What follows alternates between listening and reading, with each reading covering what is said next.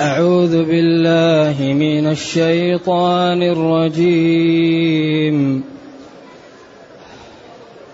لا خير في كثير من نجواهم إلا من أمر بصدقة أو معروف. إلا من أمر بصدقة أو معروف أو إصلاح بين الناس ومن يفعل ذلك ابتغاء مرضات الله فسوف نؤتيه أجرا عظيما ومن يشاقق الرسول من بعد ما تبين له الهدى ويتبع غير سبيل المؤمنين نوليه ما تولى ويتبع غير سبيل المؤمنين نوله ما تولى ونصله جهنم ونصله جهنم وساءت مصيرا. إن الله لا يغفر أن يشرك به ويغفر ما دون ذلك لمن يشاء. ومن يشرك بالله فقد ضل ضلالا بعيدا. السلام عليكم ورحمة الله. الحمد لله الحمد لله الذي أنزل إلينا أشمل الكتاب وأرسل إلينا أفضل الرسل وجعلنا خير أمة أخرجت للناس. فله الحمد وله الشكر على هذه النعم العظيمة والآلاء الجسيمة. والصلاة والسلام على خير خلق الله وعلى آله وأصحابه ومن اهتدى بهداه. أما بعد فإن الله تعالى يبين في هذه الآيات أنه لا نفع ولا خير في كثير من نجواهم. لا نافية للجنس ولا نوعان. لا نافية ولا نافية للجنس.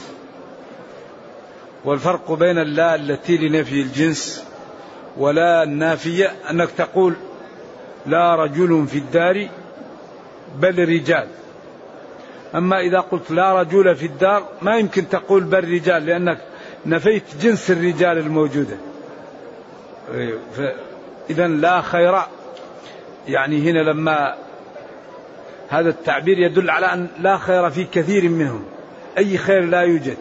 بعدين قال في كثير وبعدين قال إلا من أمر. يعني فهو السياق يدل على أن أغلب النجوى لا فائدة فيها. وهذه الآيات جاءت بعد تعاليم وبعد ما يبيتون وبعد الإذاعة وبعد الأمور والنجوى في الجملة غير محمودة. لأن ونهى عن أن يتناجى اثنان ومعهما ثالث. قال لأن ذلك يحزنه. يا أيها الذين آمنوا إذا تناجيتم فلا تتناجوا بالإثم والعدوان ومعصية الرجل ومعصية الرسول وتناجوا بالبر والتقوى. فالمناجاة أصلا هي يعني غير محمودة في كل شيء إلا في في نطاق لأن الشخص الذي من طبعه الصدق والذي من طبعه النزاهة ما عنده شيء يكتمه أصلا. الذي يكتم بعض الأمور والذي يناجي. الإنسان اللي عنده بلايا عنده مشاكل. أما الإنسان الذي صافي ومستقيم ما عنده شيء يكتمه. ولذلك الرجل لما أراد أن يمدح الرجل قال تراه في خلوته كأنه في ملأ. قال هو في الخلاء كأنه في مجلس. لأنه لا يقول إلا كلام موزون ولا يمشي إلا مشي موزون وحياته كلها موزونة. فهو ولو في الخلا كأنه في مجلس. لأنه تعود على إيش؟ على الإحسان والتوأدة وعلى عمل البر. سواء كان مع الناس أو لم يكن مع الناس. إذا لا خير والخير ضد الشر. لا خير يعني في كثير من نجواهم. هذا البشر وهذه بنو آدم كثير من ما يتناجون به لا خير فيه. إلا من أمر بصدقة إلا حرف استثناء من أمر بصدقة هذا الاستثناء هل هو متصل أو منفصل؟ من العلماء من قال الاستثناء متصل. ونجواهم هنا كأنه عبر عن المتناجين بالنجوى. لا خير في تناجيهم إلا من أمر. وبعضهم قال الاستثناء منقطع. لا خير في كثير من يتناجون لكن من أمر بصدقة أو معروف واستظهر الطبري ورجح أن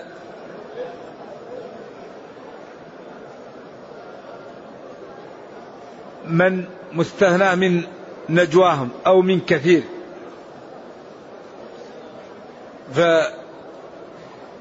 فالنجوى هنا تعبير عن المتناجين لا خير في تناجي كثير من هؤلاء إلا تناجي من أمر بمعروف. نعم. والمناجاة هي المسارة مستقة من النجو والنجو أصله المكان المرتفع. لأن وقيل المكان المستتر الذي يمنع صاحبه إما يرتفع فلا يراه الناس ومن النجو لأن الذي يريد أن يقضي حاجته يذهب إلى محل لا يرى فيه.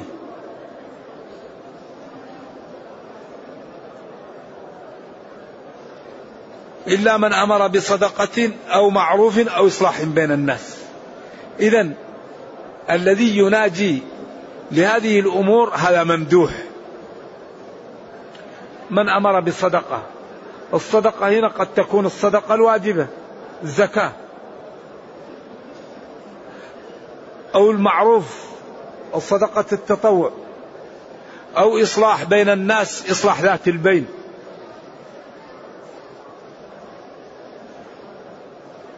كما قال في الآية الأخرى وتناجوا بالبر والتقوى.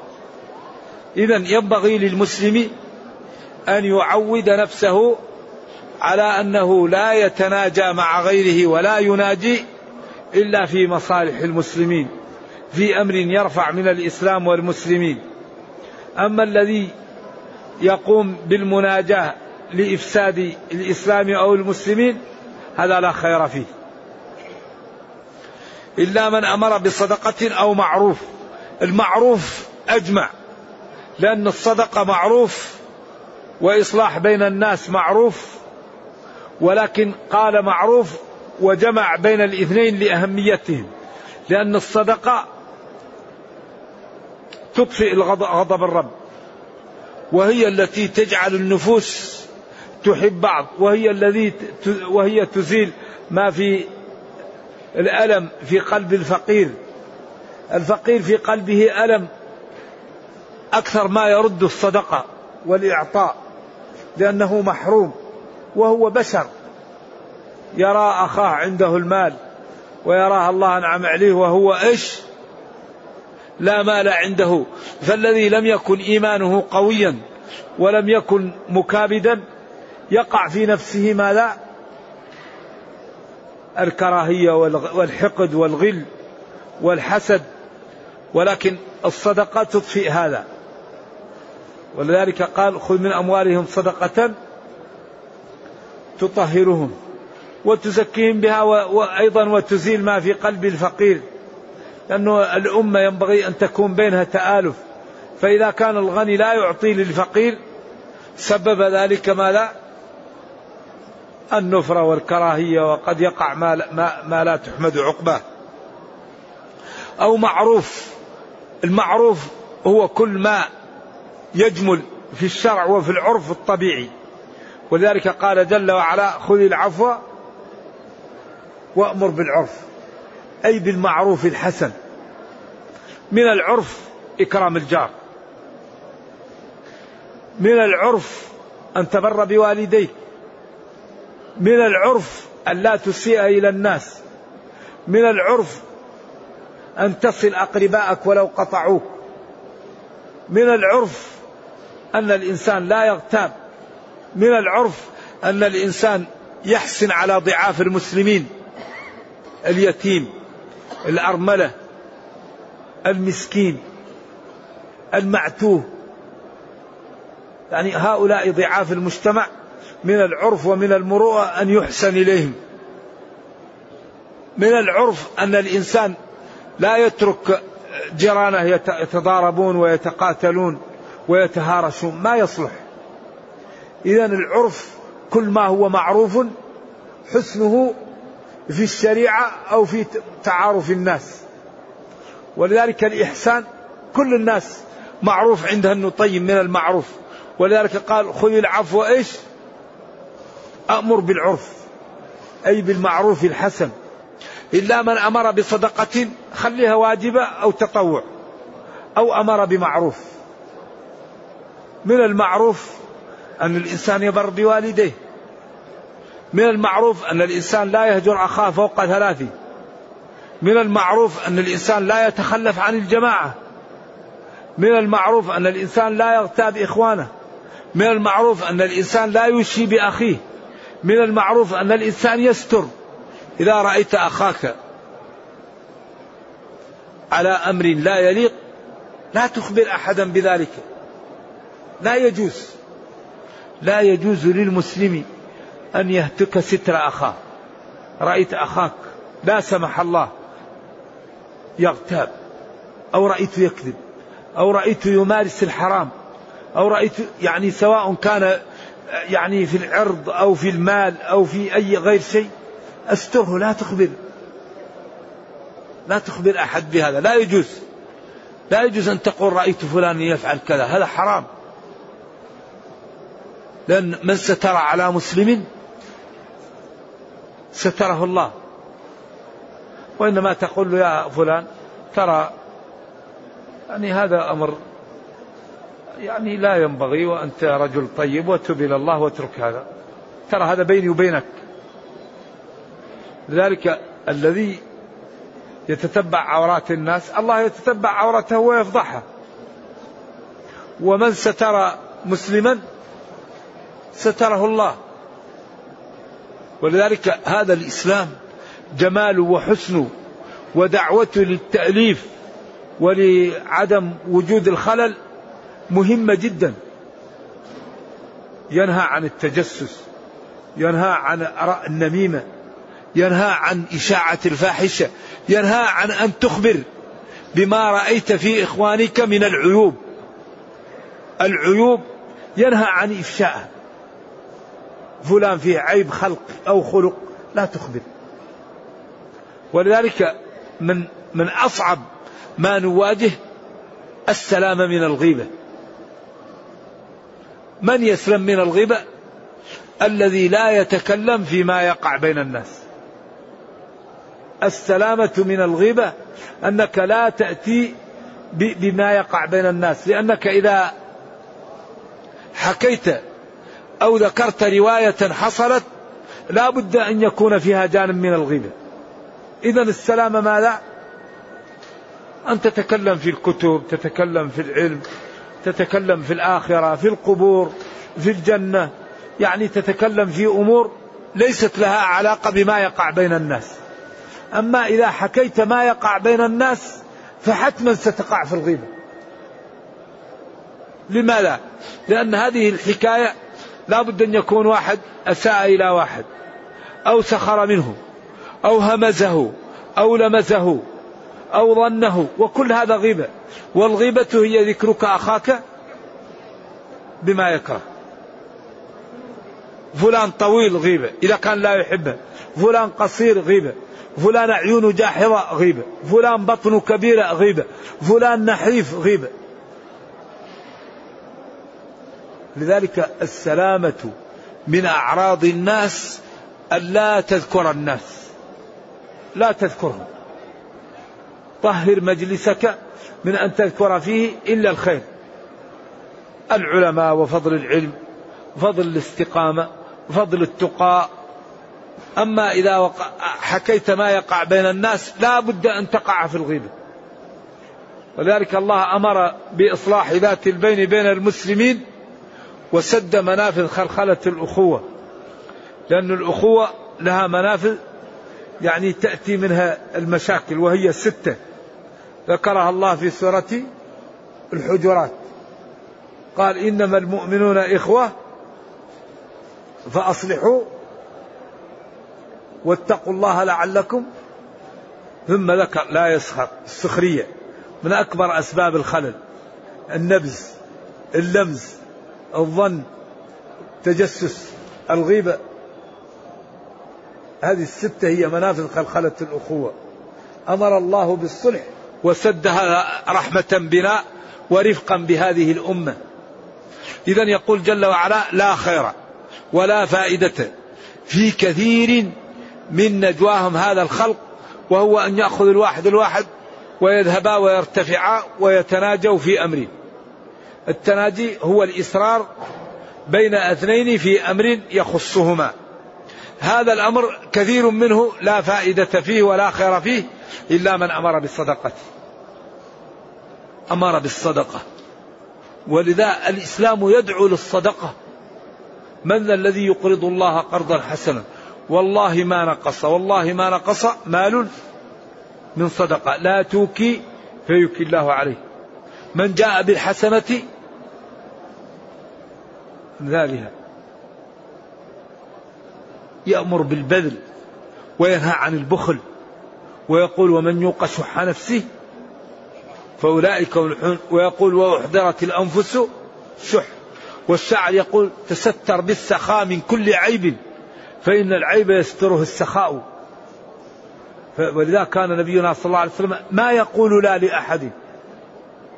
لا يأتيه شخص يريد شيئا إلا أعطاه إياه إلا إذا لم يكن عنده. فلذا يعني الصدقة الأمر بها طيب والمعروف يأمر بالخير وإصلاح بين الناس. الإصلاح بين الناس هذا من أنفع الأمور ومن أكبر أسباب قوة الأمة أن تتآلف. ولذلك الذي يصلح بين الناس يجوز له أن يسأل حتى يصلح بين الناس. الشخص الذي يجد اثنين يريد أن يتقاتلا أو حيين يريد أن يقع بينهم مشكلة على مال هو إذا تحمل الحمالة يجوز له أن يخبر الناس ويسأل حتى يسد هذا لأن هذا أمر عظيم لأن آه، يعني المصائب تأتي للأمة من إفساد ذات البين. ولذلك إفساد ذات البين يسمى ماذا؟ الحارقة. لا تحلق الشعر وإنما تحلق ماذا؟ الدين ولا تنازعوا فتفشلوا. إذا أو إصلاح بين الناس. والإصلاح دائما يأتي بأن يأتي واحد صاحب مروءة وصاحب إمكانية ويبذل من ماله فتنتهي المشكلة. وأغلب المشاكل التي تقع بين الناس في الغالب منحصرة في نقطتين وهما النقطتان ما هما المال والجاه. ماشي. أي مشكلة سببها مال وجاه أو كثير من المشاكل فإذا تنازل كل واحد عن جزء من ماله وجزء من جاهه جاءت الألفة والمحبة بين المسلمين. وإذا كان كل واحد يريد أن يأخذ يعني حقه كاملا سواء كان حسيا أو معنويا جاءت النفرة بين المسلمين أو إصلاح بين الناس. ولذلك الإصلاح أجره لا يعلمه إلا الله. ولذلك لا ينبغي أن نترك بيننا متهاجرين ولا متقاطعين ولا متكارهين وبالأخص إذا كانوا أقارب أو جيران. لأن الأقارب لهم حق والجار له حق. فمن العيب أن يكون واحد يهجر قريبه أو يهجر جاره. ما زال جبريل يوصيني بالجار حتى ظننت أنه سيورثه. والآيات السابقة التي أمر فيها بالإحسان على جميع أصناف الخلق. واعبدوا الله ولا تشركوا به شيئا وبالوالدين إحسانا وبذي القربى واليتامى والمساكين والجار ذي القربى والجار الجنب والصاحب بالجنب وابن السبيل وما ملكت كل أصناف البشر. إذا هذا الدين يأمر بالإحسان إلى جميع الشرائح. لأن هذه هي الناس التي تخالط أمرك ربك بالإحسان إليها. وهنا قال إلا من أمر بصدقة أو معروف أو إصلاح بين الناس. إذا هذا الدين يغرس في الناس الفضيلة يغرس فيهم النبل يغرس فيهم التضحية يغرس يزرع فيهم محبة الخير حتى تبقى الأمة متماسكة وتبقى قدوة في الخير. ومن يفعل ذلك؟ أي الإصلاح والأمر بالصدقة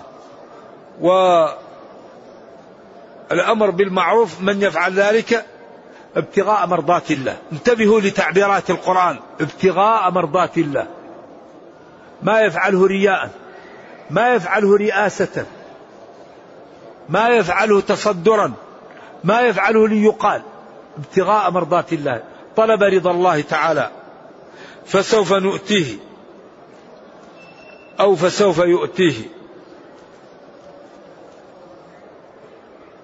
فسوف نؤتيه أي الله نؤتيه نحن اللي هو الله أو فسوف يؤتيه الله اجرا عظيما.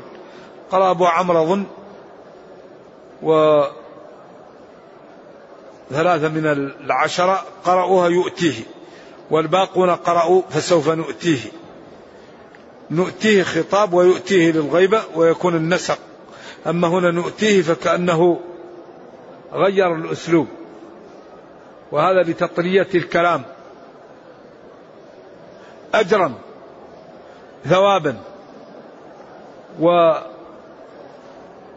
وجزاء عمله عظيما كبيرا. ثم قال جل وعلا ومن يشاقق الرسول؟ يشاقق. المشاقة هي. المباعدة والمكارهة والعداوة.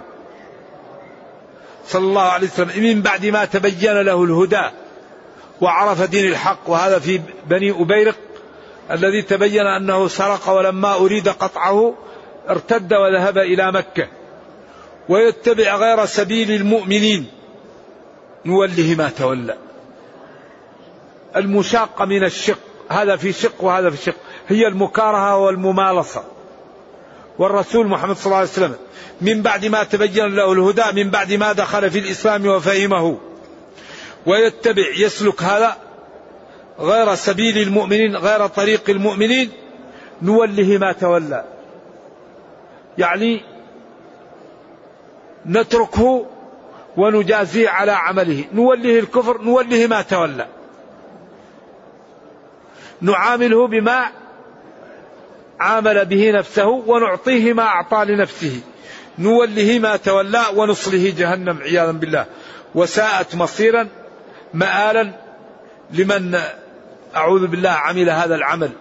يقال إن بني أبيرق كفر وذهب لمكة وسرق ثم طردوه وذهب للشام وسرق ورجموه. ويقال أشياء روايات أغلبها لا يصح.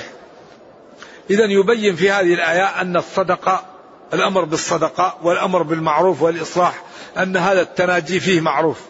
ثم يبين أن الذي يترك الدين أن الله تعالى يعامله على ما فعل على ما اعتقد وعلى ما عمل به. وأنه عياذا بالله تعالى مآله إلى العذاب وإلى جهنم. ثم بين وكرر هذا المقطع يتكرر كثير في كتاب الله تعالى. إن الله جل وعلا لا يغفر أن يشرك به. إن الله لا يغفر أن يشرك به. ويغفر ما دون ذلك لمن يشاء. الشرك معروف. قد يكون الشرك في العبادة. وقد يكون الشرك يعني في أمور خاصة بالله. يعتقد أن غير الله يقدر عليها. يعبد الصنم يدعو الصنم أو يعتقد أن الصنم قد يأتي بالمطر قد يأتيه بالمال. إذا هو الشرك هو صرف حقوق الله لغير الله أو ادعاء أن غير الله قد يقوم بما لا يستطيع أن يقوم به إلا الله. من قال أن غير الله يخلق كفر. سواء كان شرك في الربوبية أو شرك في الألوهية أو شرك في أسماء الله وصفاته. كما يكون أولا يحب غير الله كمحبة الله أو يسووا غير الله بالله أو يخافون من غير الله كخوفهم من الله أو يرون أن الأولياء قد ينزلون المطر أو يدعو غير الله أنه يستطيع أن يستجيب الدعوة أو أن غير الله يعلم الغيب. وأنواع الشرك كثيرة والذي يشرك بالله لا يغفر الله له الشرك وبالأخص الشرك الأكبر. أما الشرك الأصغر فبعض العلماء قال أيضا إنه لا يغفر لأنه شرك وبعضهم قال لا هو من المعاصي والمعاصي تحت مشيئة الله يغفرها إن شاء أو يعذب صاحبها ويدخله الجنة كما تقدم. إن الله جل وعلا لا يغفر أن يشرك به. يعني من مات على الشرك لا يغفر له. ولذلك هذا صاحب بني أبيرق قيل إنه مات كافرا وأن هذه الآيات نزلت فيه. ويغفر ما دون ذلك لمن يشاء ممن اقترف الكبائر ولم يتم منها. إذا الذنوب ثلاثة أقسام. قسم كفر. هذا لا يغفر إلا بالتوبة. كما قال وكره إليكم الكفر. وقسم كبائر تحت مشيئة الله. إن إن تاب منها غفرت وإن لم يتب منها قد تغفر وقد يعاقب ثم يطهر ويدخل الجنة. وقسم صغائر تغفر إن اجتنب أصحابها الكبائر. إن تجتنبوا كبائر ما تنهون عنكم ما تنهون عنه نكفر عنكم سيئاتكم. إن تجتنبوا كبائر ما تنهون عنه نكفر عنكم سيئاتكم. إذا أنواع المعاصي ثلاثة. ولذلك قال وكره إلي إليكم وكره إليكم الكفر والفسوق والعصيان. فجعلها ثلاث رتب الكفر والفسوق الكبائر والعصيان الصغائر. إذا إن الله جل وعلا لا يغفر لذنوب لعباده الشرك. ويغفر ما دون ذلك لمن يشاء. لمن يشاء أن يغفر له. ومن يشرك بالله فقد ضل ضلالا بعيدا. وبعدين الآيات اللي قبلها قال ومن يشرك بالله فقد اشترى إثما عظيما. أولئك أهل الكتاب وهذا المسلمون. افترى إثما عظيما وكذب وهنا ضل ضلالا بعيدا وذهب مع اليهود والنصارى إذا أشرك. وهذا من التعبيرات المختلفة. إذا ينبغي لنا أن نبادر في تحقيق التوحيد وأن نمتثل وأن نتمثل هذه الآيات لأن تمثلها يسعدنا في الدنيا ويرحمنا في الأخرى. أن لا نتناجى إلا بالخير وأننا نطيع النبي صلى الله عليه وسلم ولا نعصيه ولأننا نخلص العبادة لربنا. لأن هذه الأمور إذا فعلناها سعدنا في الدنيا ورحمنا ربنا في الأخرى. إذا ولعلنا نكتفي بهذا القدر الآن ونرجو الله جل وعلا أن يرينا الحق حقا ويرزقنا اتباعه وأن يرينا الباطل باطلا ويرزقنا اجتنابه وأن لا يجعل الأمر ملتبسا علينا فنضل. إنه خير مسؤول والقادر على ذلك. وصلى الله وسلم وبارك على نبينا محمد وعلى آله وصحبه. والسلام عليكم ورحمة الله وبركاته.